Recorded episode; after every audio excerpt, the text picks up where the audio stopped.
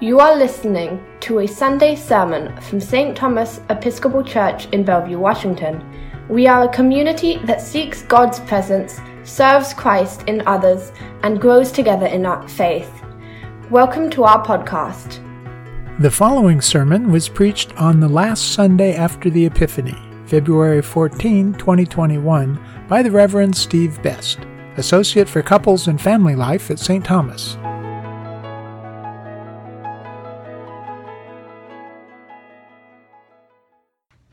The Holy Gospel of our Lord Jesus Christ according to Mark. Glory to you, Lord Christ.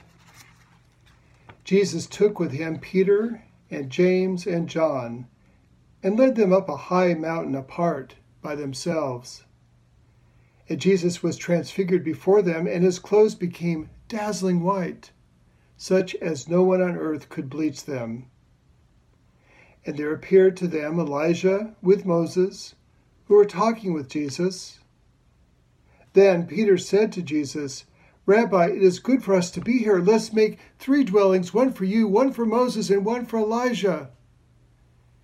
Peter did not know what to say, for they were terrified. Then a cloud overshadowed them, and from the cloud there came a voice This is my Son, the Beloved listen to him. Suddenly, when they looked around, they saw no one with them any more, but only Jesus. As they were coming down the mountain, Jesus ordered them to tell no one about what they had seen until after the Son of Man had risen from the dead. The Gospel of the Lord. Praise to you, Lord Christ. Well, where are we headed? What is our future? Where are we going? What has God called us to be and to become? These are the questions that the disciples, Peter, James, and John, were likely asking themselves as they climbed the high mountain with Jesus. Most of us can figure out that the success of any climbing expedition depends on the integrity and skill of the leader, of course, the clarity of the vision and the mission, and the trust and faithfulness of the followers. The disciple Peter knew this when he answered Jesus' penetrating question that precedes the beginning of their journey up Transfiguration Mountain. Remember the question? Jesus asked his disciples, who do you say that I am? Now, Peter, true to his personality and likely an eight on the Enneagram, is the only one bold enough to venture an answer You are the Christ, the Messiah. Sounds good so far, but actually, all hell breaks loose after Jesus defines both the mission that he is called to be on and the cost of following him.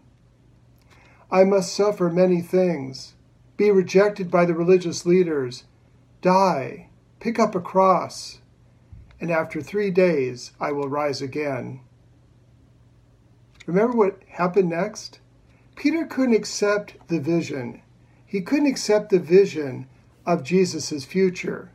In fact, he rebuked Jesus for talking about it in the way he did he could not accept this vision of his future as well if he were to follow Jesus. Now, looking at Peter eye to eye, Jesus simply replied, Get behind me, Satan. A bit harsh, wouldn't you think? But isn't there something demonic when any person attempts to prevent oneself or others from receiving the divinely blessed future that God desires for all to receive. Now, Peter could have walked away at that moment, but he doesn't. He knows that Jesus is the leader. He follows Jesus up the mountain with the other disciples, where God would give birth to the futures, to the futures of these disciples beyond their wildest dreams. But even after summiting with Jesus and James and John, the struggle continues for Peter. Eventually, the vision of his future with Christ became so compelling that Peter himself would eventually lay his life down for this vision, this impossible dream, and the hope for a shining, new, and transcendent life would be known to him. Peter found it hard to keep the faith, and so do we. How many of you, and I know that I am, are having trouble imagining a future in light of what we've gone through this past year? Many of us are just living day to day trying to complete the often overwhelming tasks of just trying to stay safe and sane. Navigating the Alice in Wonderland experience of qualifying and finding a vaccine, holding on to our jobs or trying to like our jobs that have changed so significantly, parenting children, wrestling with online education, nurturing friendships and marriages from afar that we may not have enough energy to take good care of. When we are able to pause, though, and catch our breath long enough, we do start to imagine a life, a dream, but unfortunately, this dream often goes to darkness. It emphasizes the fullness of the losses, not the new life. They can no longer do's in our life. Grief for a life that we are beginning to realize that we're not likely to go back to anytime soon, or at least enjoy in the same shape that we once did. Healthy thinking. Tough for the disciples, tough for us. It's in short supply. And, well, I don't know if this is comforting or not, but there may be an evolutionary reason for us to be having difficulty imagining a future, any kind of future. According to recent brain research, the further we try to imagine ourselves in the future, the more our brains stop activating, actually stop activating, making it difficult to brainstorm about a brighter future. It appears that we're wired, especially when stressed, to focus on only putting out the fires of the present moment. This wiring is hard to overcome we can't easily do it without intentionally cultivating the practice of courage by plugging ourselves into God through prayer and meditation and other disciplines. I would like to suggest this is what our Lent is all about. In other words, we all need spiritual intervention. By the way, Jesus clearly needed it as well. You may notice that Jesus frequently withdraws. He into some place of solitude where he can pray and step away from the frustrations and the distractions. Easier said than done for him and for us. An interesting detail that's often missed in this story of the Transfiguration is that it took six full days after Peter attempted to derail Jesus' mission before Jesus himself could feel centered enough to lead Peter, James, and John up the mountain we must never forget that Jesus was also fully human. All this is to say is that the story of the transfiguration of Christ couldn't be more relevant to us today and important to us as we attempt to imagine and dream of what would be coming next for ourselves, our families, our jobs, for our church.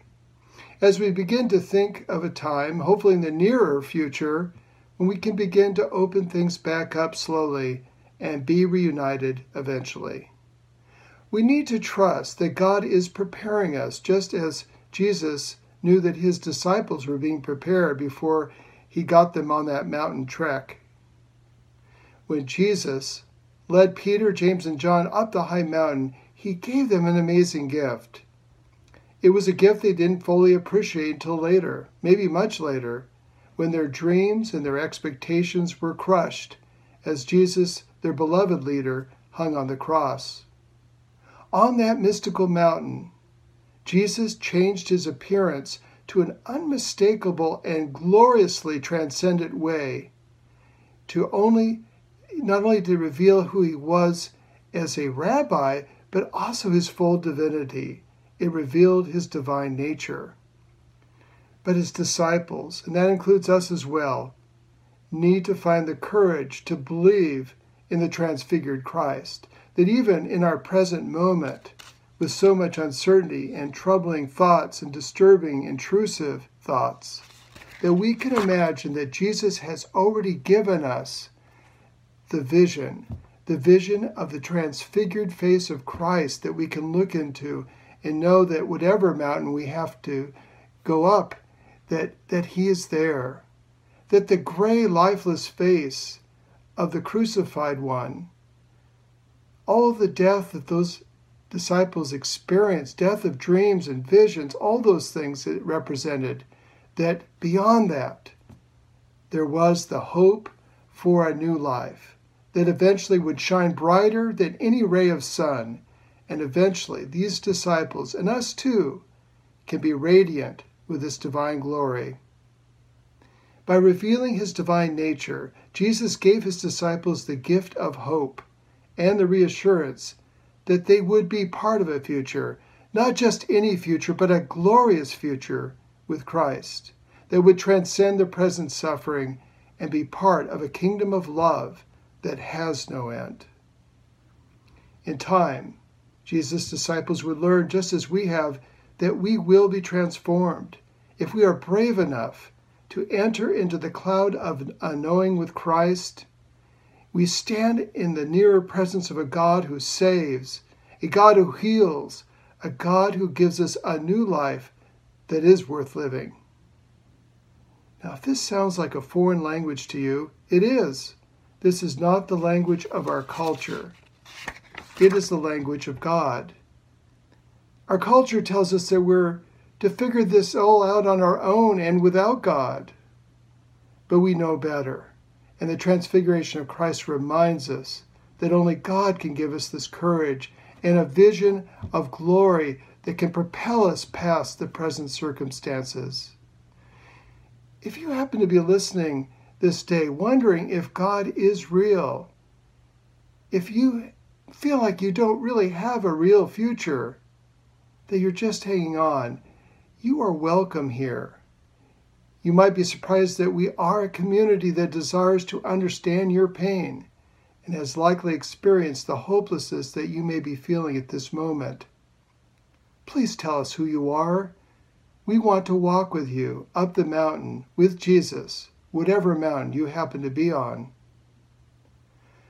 Today and every day, we, through the eyes of faith, are given the opportunity to meet a dazzlingly beautiful and loving God who wants to know each and every one of us intimately, personally, and will go to great lengths to help us become more, not less, of who we are created to be by God in His image.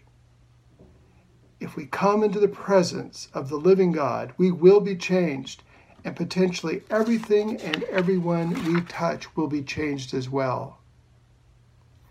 In a major survey done by a nonprofit group in Palo Alto called the Institute for the Future, the results revealed that we human beings have more difficulty imagining the future as we age.